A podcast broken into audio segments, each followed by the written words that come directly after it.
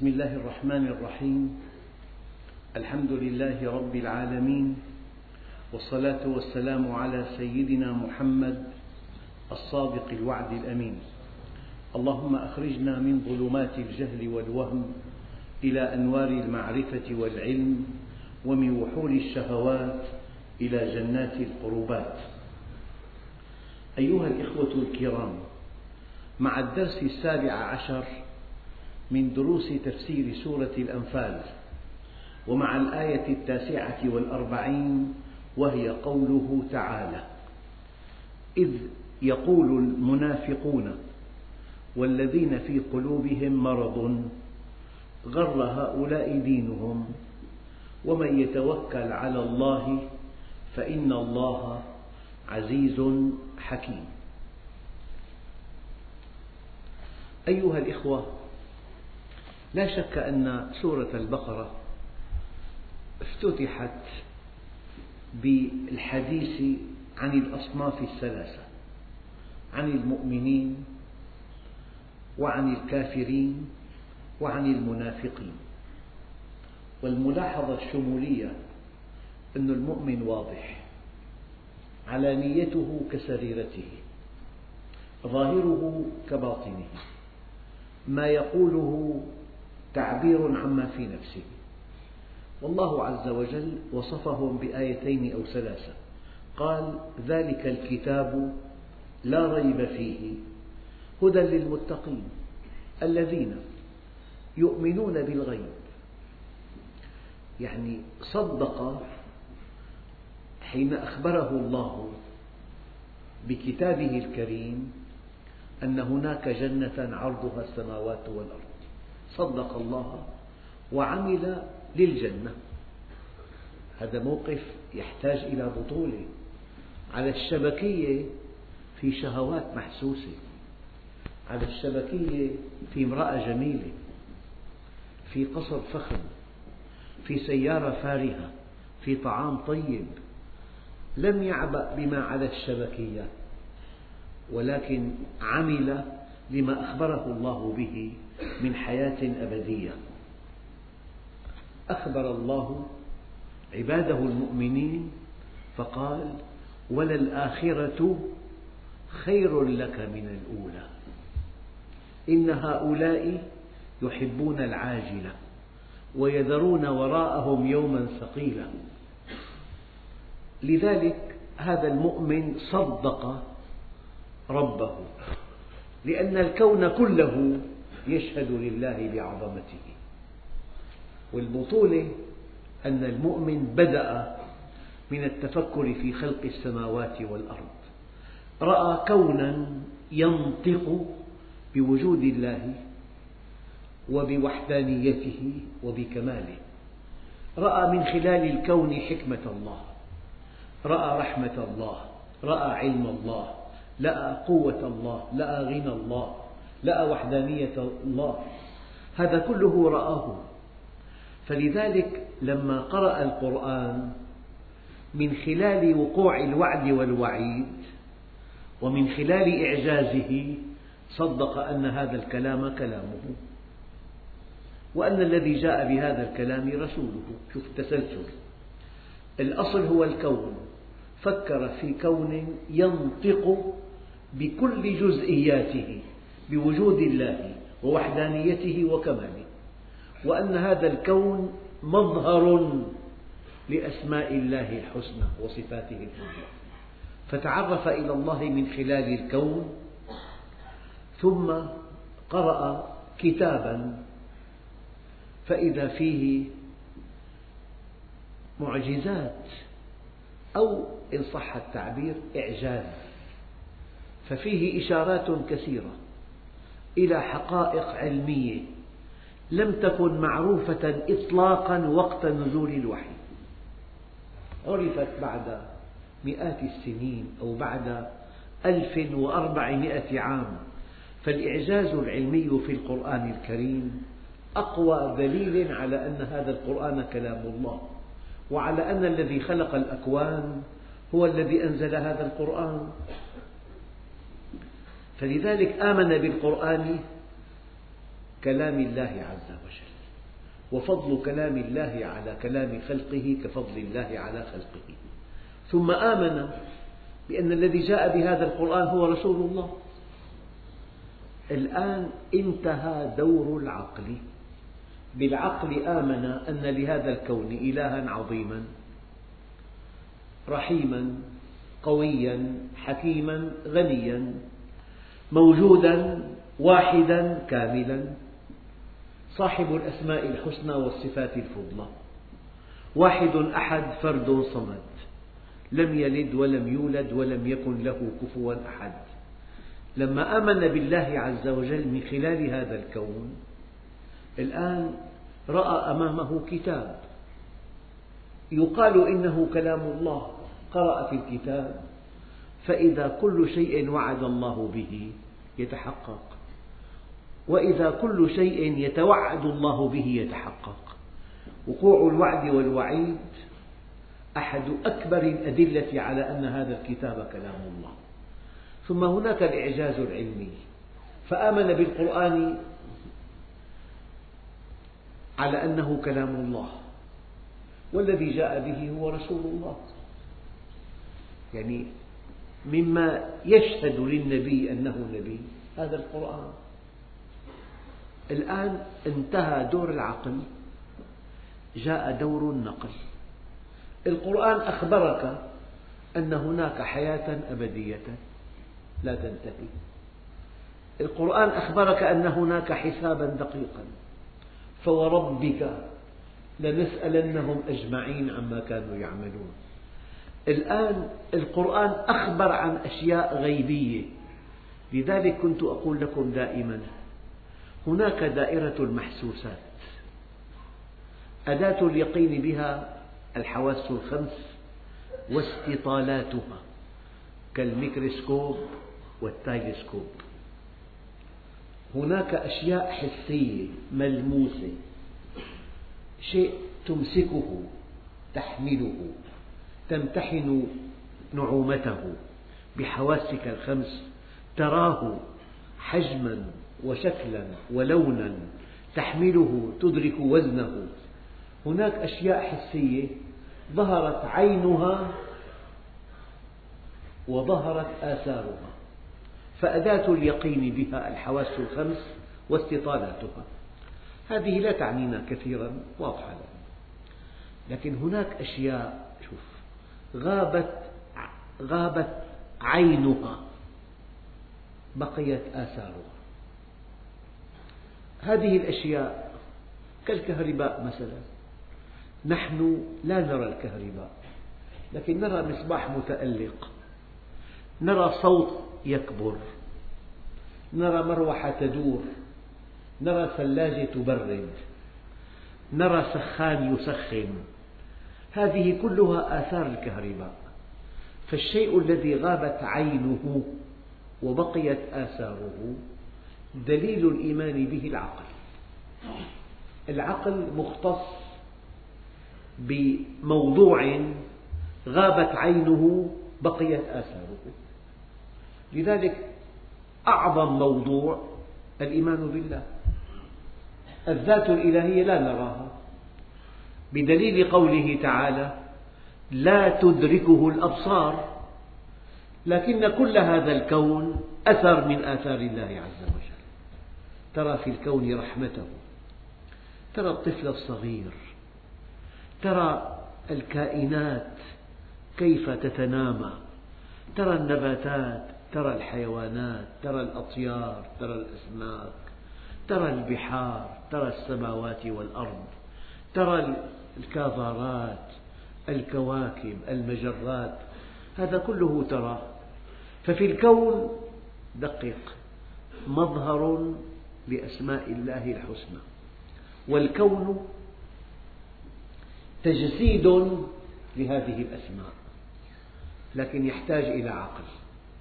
العقل أساسه يرى شيئا ماديا محسوسا ملموسا له وزن له طول له عرض له ارتفاع له مسافة له لون له صوت له رائحة له ملمس يحكم على صانعه.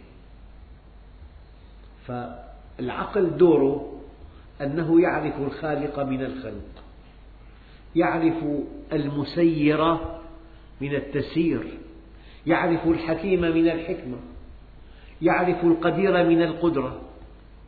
يعرف القوة من القوي. هذا مجال العقل. بعد أن يؤمن الإنسان من خلال عقله بوجود الله ووحدانيته وكماله.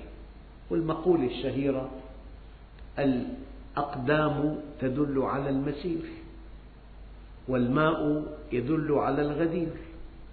بل والبعرة تدل على البعير.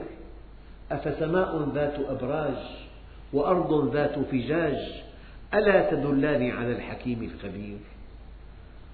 الآن بعد أن تؤمن بالله موجودا وواحدا وكاملا وأن أسماءه كلها حسنى وأن صفاته كلها فضلى وأن تؤمن بقدرته ورحمته وحكمته وعلمه وغناه. الآن تؤمن بكلامه. من خلال أقوى دليلين وقوع الوعد والوعيد. يعني للتقريب. رأيت في البحر باخرة عملاقة. الآن في بواخر حمولتها تزيد عن مليون طن. مدينة تتحرك. حاملات الطائرات مدينة. مئة طائرة تطير من هذه الحاملة وتعود إليها. فيها خمسة آلاف إنسان. غرف ملاعب مطابخ. مدينة تمشي. لو رأيت حامل الطائرات تمخر عباب البحر مبتعدة عن الميناء وادعى واحد أنه قائدها. ما الدليل؟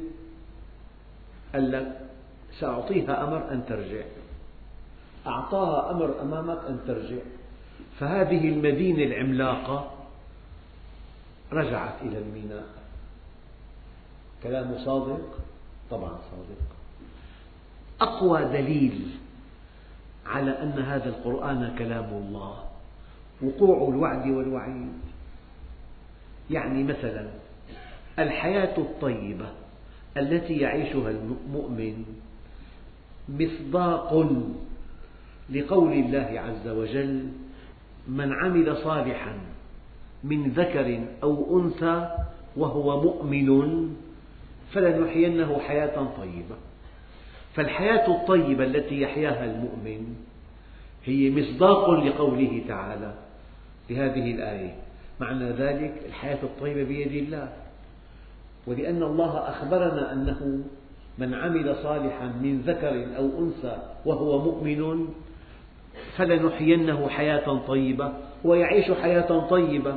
هذا أقوى دليل على أن القرآن كلام الله. يجي إنسان قوي جدا وغني جدا معيشته ضنك. ومن أعرض عن ذكري فإن له معيشة ضنكا. فالمعيشة الضنك التي يحياها الكافر البعيد عن الله المعرض عن ذكر الله هي مصداق قوله تعالى. فأقوى دليل على أن هذا القرآن كلام الله وقوع الوعد والوعيد. وأقوى دليل الإعجاز العلمي.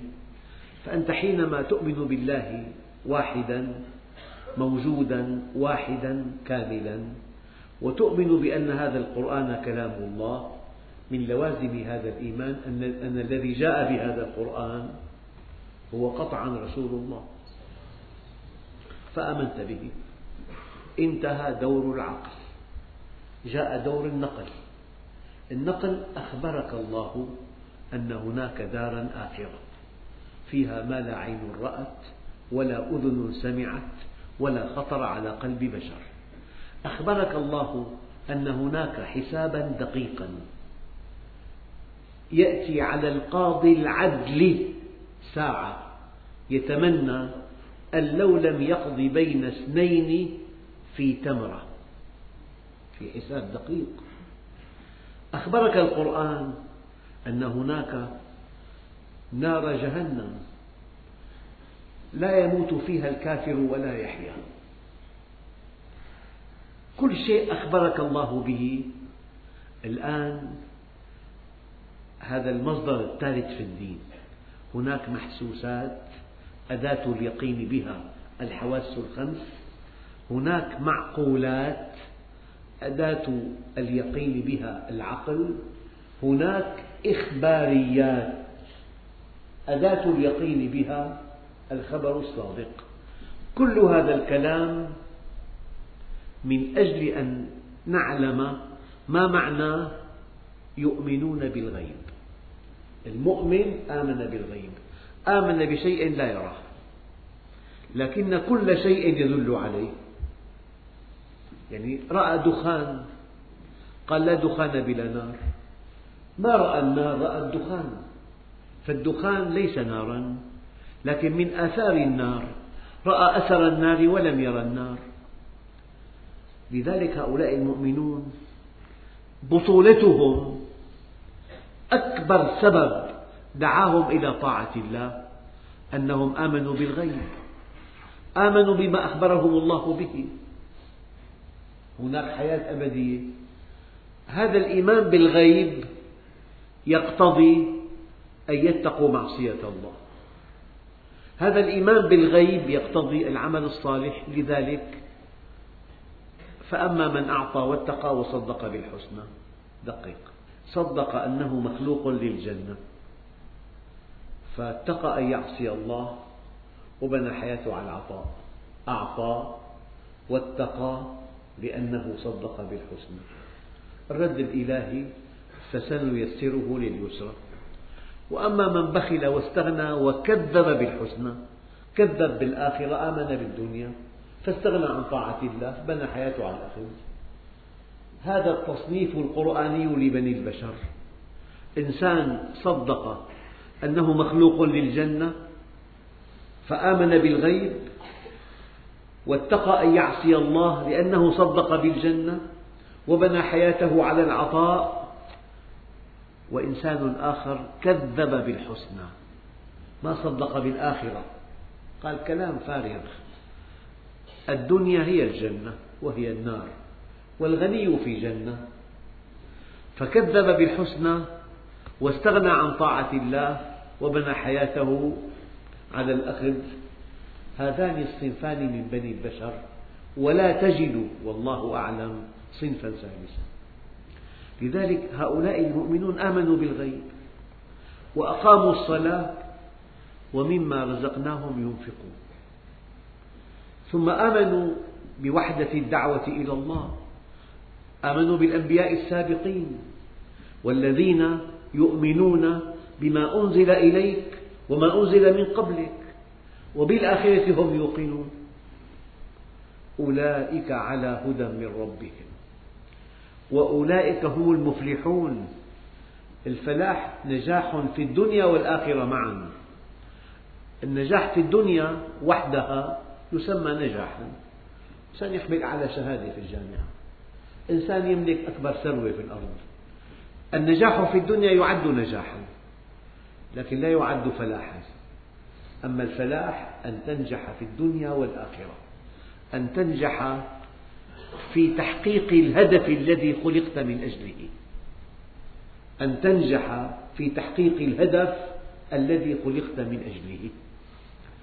هذا أول صنف. المؤمن واضح يعمل للآخرة. يخاف الله وحده لا يخشى غير الله. يحاسب نفسه حسابا دقيقا جدا. يحاسب نفسه على نظرة لا ترضي الله على كلمة تفوه بها خطأ. يحاسب نفسه على تمرة رأى النبي تمرة. على السرير فاشتهاها.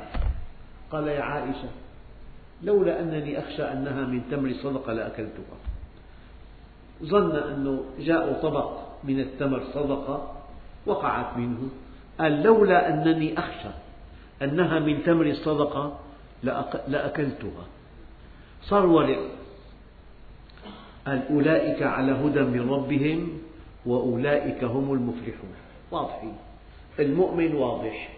آمن بالله وبنى كل حياته على الإيمان بالله. بنى كسب ماله بيركض بقدمه ملايين مملينة. لأنها لا ترضي الله بيقبل بدخل محدود من طريق مشروع يرضي الله. يبحث عن زوجة مؤمنة صالحة. يتمنى أن تكون جميلة إضافة إلى صلاحها. لكن لو جاءته جميلة ليس فيها دين يرفضه. بنى حياته بنى عمله بنى زواجه. اختار عمل ينفع المسلمين. في عمل يبنى على ابتزاز أموال الناس. أو على إلقاء الرعب في قلوبهم. لو كان دخله فلكي يرفضه. نحن نظن المؤمن شخص عادي. المؤمن مرتبة عالية جدا مرتبة علمية مرتبة أخلاقية مرتبة فكرية مرتبة جمالية. لذلك أولئك على هدى من ربهم وأولئك هم المفلحون. مؤمن واضح. واضح جدا له منظومة قيم ومبادئ ومنطلقات وأنماط سلوك ثابتة. هذا أول صنف ومع الأسف الشديد والكافر واضح جدا. قال إن الذين كفروا سواء عليهم أأنذرتهم أم لم تنذرهم لا يؤمنون.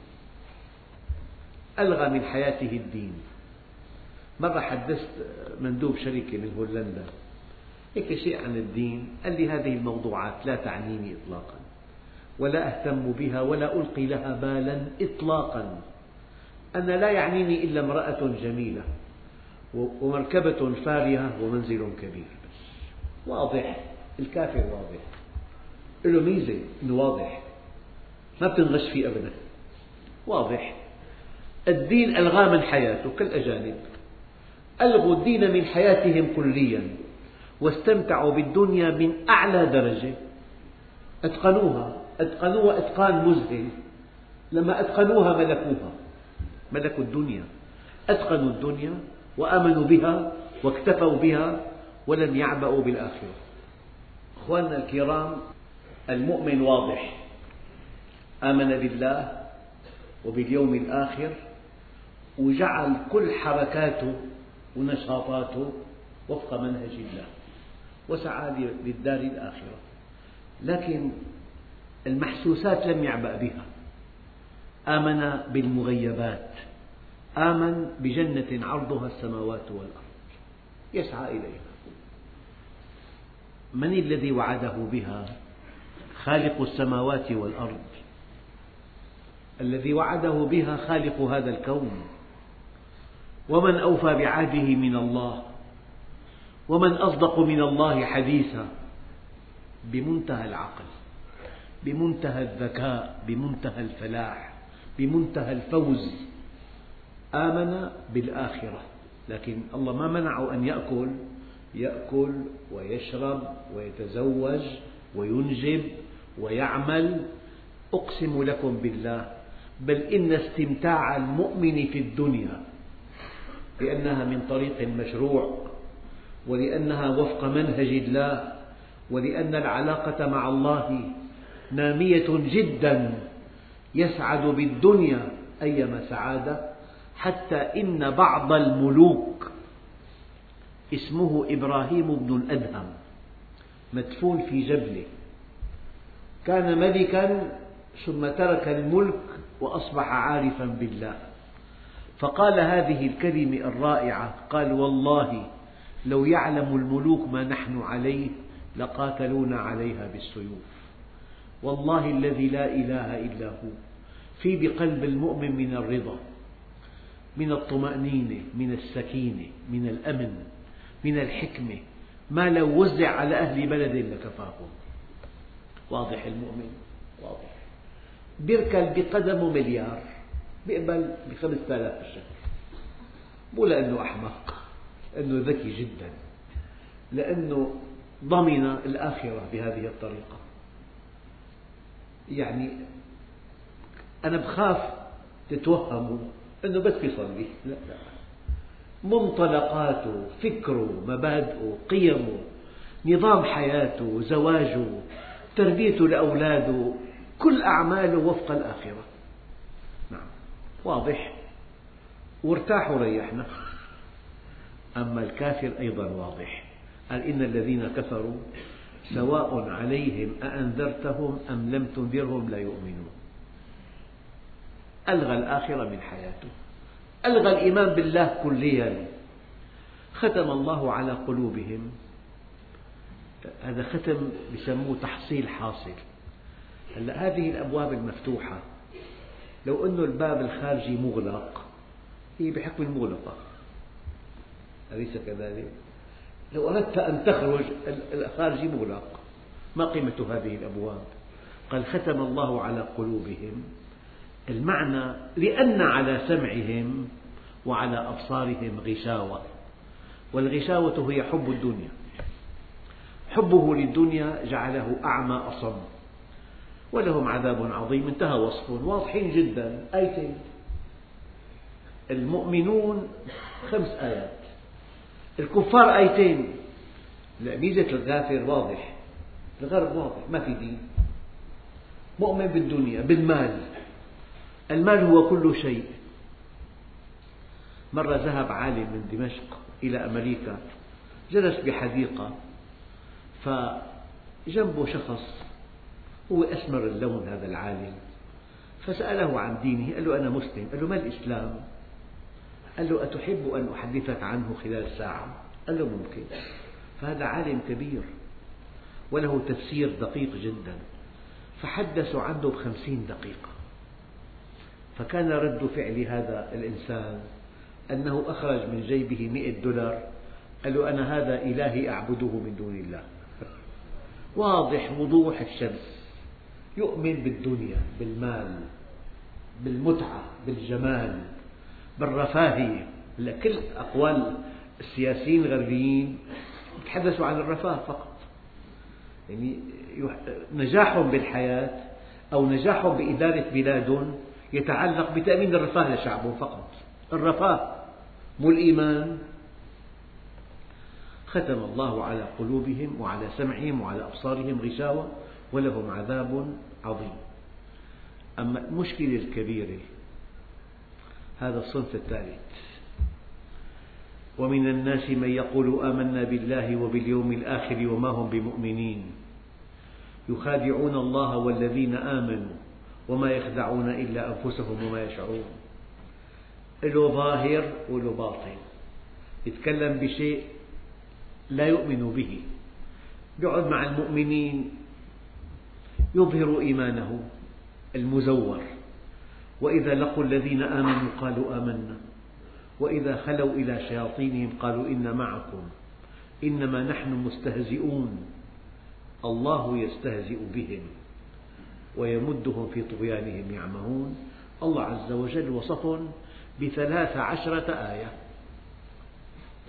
أنه إنسان بحيرك بيقعد مع المؤمنين بيعمل حاله مؤمن بيأخذ كل ميزاتهم بيقعد مع الكفار يستهزئ بالمؤمنين. وإذا خلوا إلى شياطينهم قالوا إنا معكم إنما نحن مستهزئون. لأنه أخذ ميزات المؤمنين في الدنيا واستمتع كما يستمتع الكافرون. قال إن المنافقين في الدرك الأسفل من النار. إذا قيل لهم آمنوا كما آمن الناس قالوا أنؤمن كما آمن السفهاء؟ هؤلاء سفهاء. ألا إنهم هم السفهاء ولكن لا يعلمون. وإذا لقوا الذين آمنوا قالوا آمنا. وإذا خلوا إلى شياطينهم قالوا إنا معكم. إنما نحن مستهزئون. الله يستهزئ بهم. المنافق في نص هذه الآيات كافر مبطل. المنافق كافر. ألا إن المنافقين هم الكافرون بآية. كافر وعذابه أشد. إن المنافقين في الدرك الأسفل من النار. واضح؟ أردت بهذه المقدمة أن أبين لكم ما معنى قوله تعالى إذ يقول المنافقون. هلا في حالة ثانية أنا ما بسميها نفاق. والذين في قلوبهم مرض. في إنسان إيمانه ضعيف في عنده شبهات. هذه الشبهات كانت حجابا بينه وبين المؤمنين. يقول لك ليش في حروب بالأرض مثلا؟ لماذا هناك طفل يموت صغيرا؟ في عنده شبهات ما سأل عنها. فكانت هذه الشبهات حجابا بينه وبين الله. لذلك أنا أقول لكم اللي في عنده سؤال خطير يسأل عنه. لا يبقى بشك وبحيرة. أحيانا الشبهات تكون حجابا بينك وبين الله.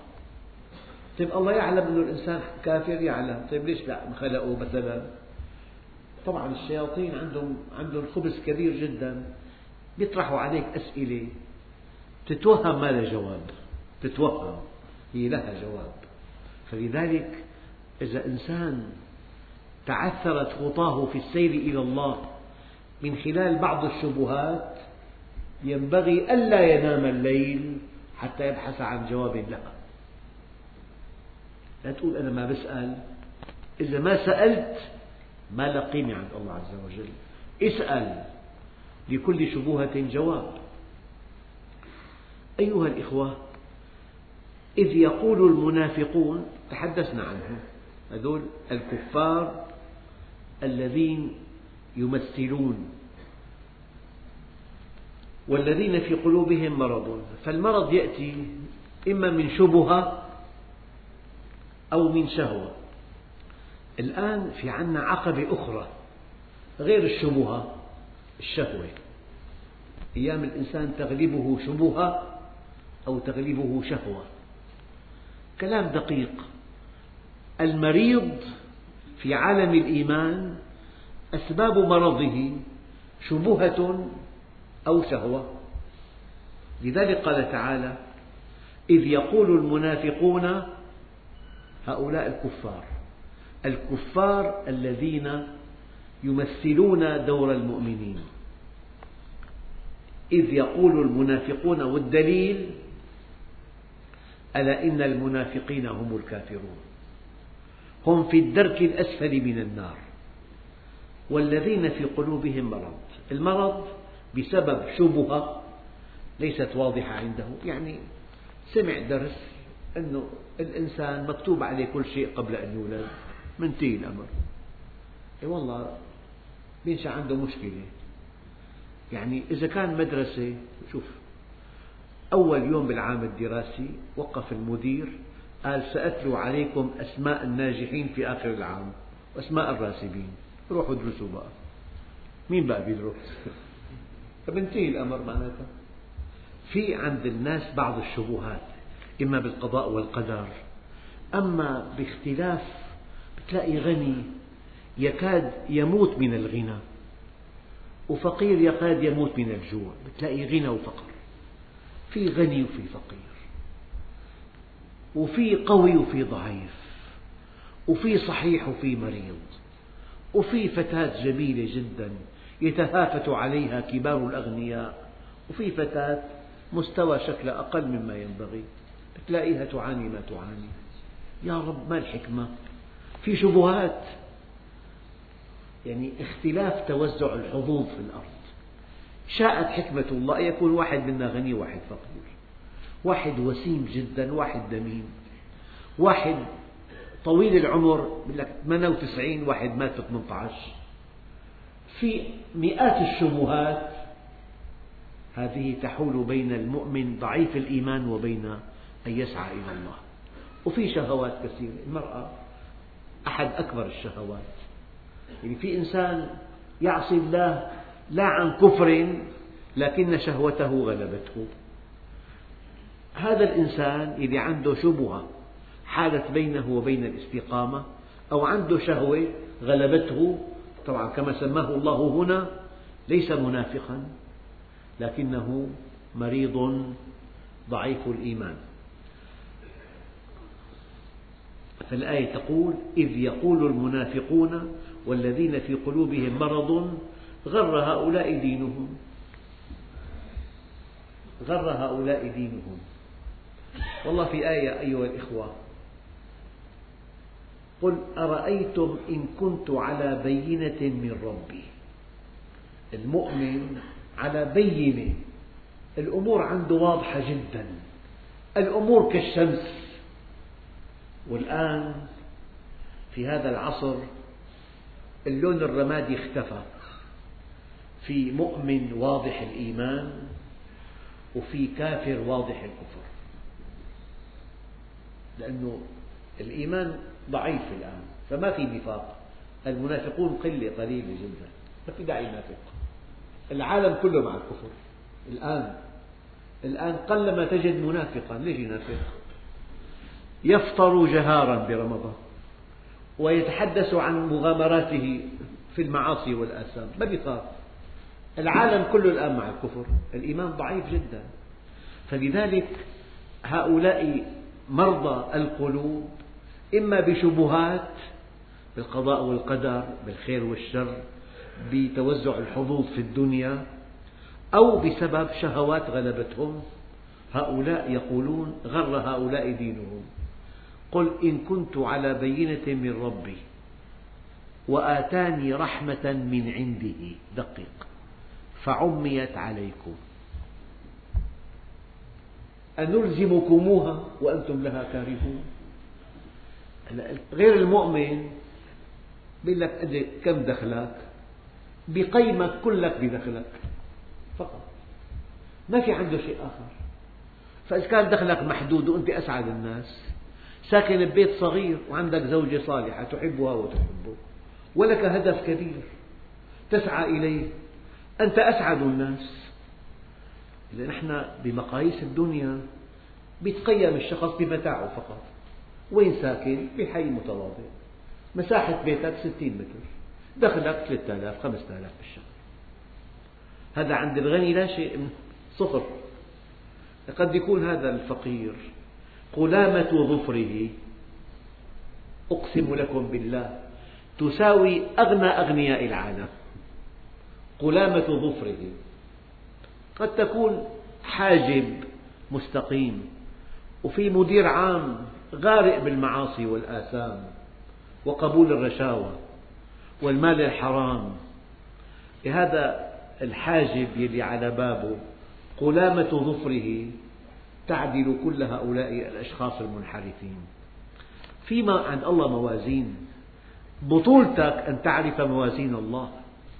لذلك فمن زحزح عن النار وأدخل الجنة فقد فاز وما الحياة الدنيا إلا متاع الغرور.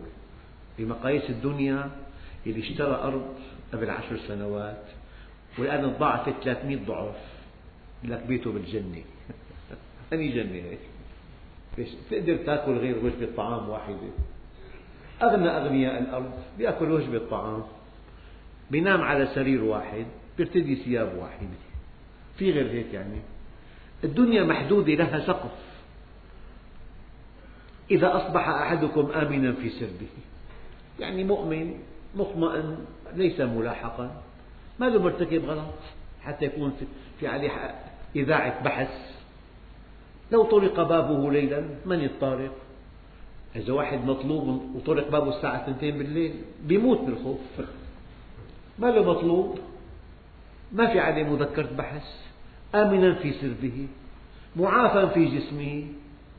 النبي استيقظ مرة قال الحمد لله الذي أذن لي بذكره وعافاني في بدني وأحياني بعد أن أماتني. فالمؤمن سعيد جدا. فلذلك النقطة الدقيقة أن الإنسان حينما يبتعد عن الله تصبح مقاييسه مادية. قال سيدنا علي قيمة المرء متاعه. قيمة المرء متاعه. فهؤلاء المنافقون والمرضى القلوب قال غر هؤلاء دينهم. ما عرف كيف يحيا المؤمن؟ ما عرف مشاعر الرضا التي أكرمه الله بها. ما عرف مشاعر اليقين. ما عرف الحكمة التي أكرمه الله بها. ما عرف الأمن الذي ينعم به. المؤمن من خلال صلاته المتقنة يتمتع بأمن وبحكمة وبسعادة وبسكينة وبحكمة بالغة لأنه آمن بالله. لذلك إذ يقول المنافقون والذين في قلوبهم مرض غر هؤلاء دينهم. مغرور. معنى مغرور؟ توهم شيئا أكبر من حجمه. المؤمن ما توهم أن الجنة أكبر الجنة حقيقة أكبر. الجنة حقيقة أكبر. أما الكافر يتهمه أنه متوهم. يقول لك مو شايف شيء بالدنيا. لسه الله الله ومن بيته للجامع. مو عرفان هذا أسعد إنسان بالأرض؟ مو عرفان. غر هؤلاء دينهم. ومن يتوكل على الله فإن الله عزيز حكيم. أيها الإخوة لنا وقفة متأنية أيضا مع هذه الآية.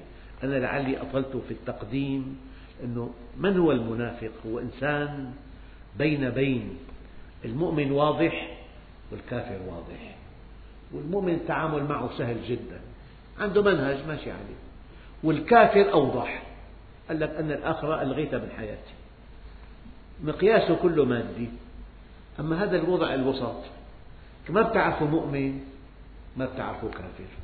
ما بتعرفه مع المؤمنين ما بتعرفه مع الكافرين. هذا الوضع الخطير جدا. أسأل الله جل جلاله أن ينقذنا جميعا من حال أهل النفاق. والحمد لله رب العالمين. بسم الله الرحمن الرحيم. الحمد لله رب العالمين. والصلاة والسلام على سيدنا محمد الصادق الوعد الأمين. اللهم أعطنا ولا تحرمنا أكرمنا ولا تهنا آسرنا ولا تؤثر علينا أرضنا وارض عنا.